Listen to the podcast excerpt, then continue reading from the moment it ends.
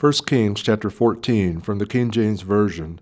Now Hiram the king of Tyre sent messengers to David and timber of cedars with masons and carpenters to build him an house.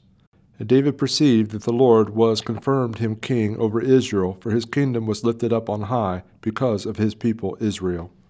And David took more wives at Jerusalem, and David begat more sons and daughters. Now these are the names of his children which he had in Jerusalem.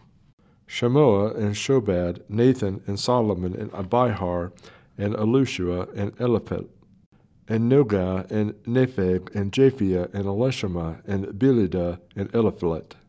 And when the Philistines heard that David was anointed king over all Israel, all the Philistines went up to seek David, and David heard of it and went out against them.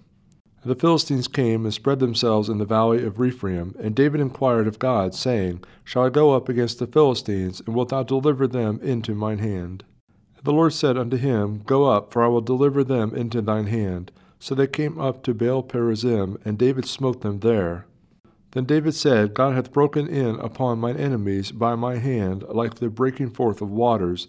Therefore they called the name of that place Baal Perazim.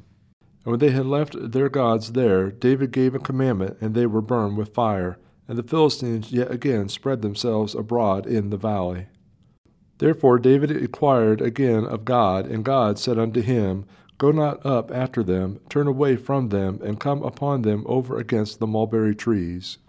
And it shall be, when thou shalt hear a sound of going in the tops of the mulberry trees, that then thou shalt go out to battle for God is gone forth before thee to smite the host of the Philistines.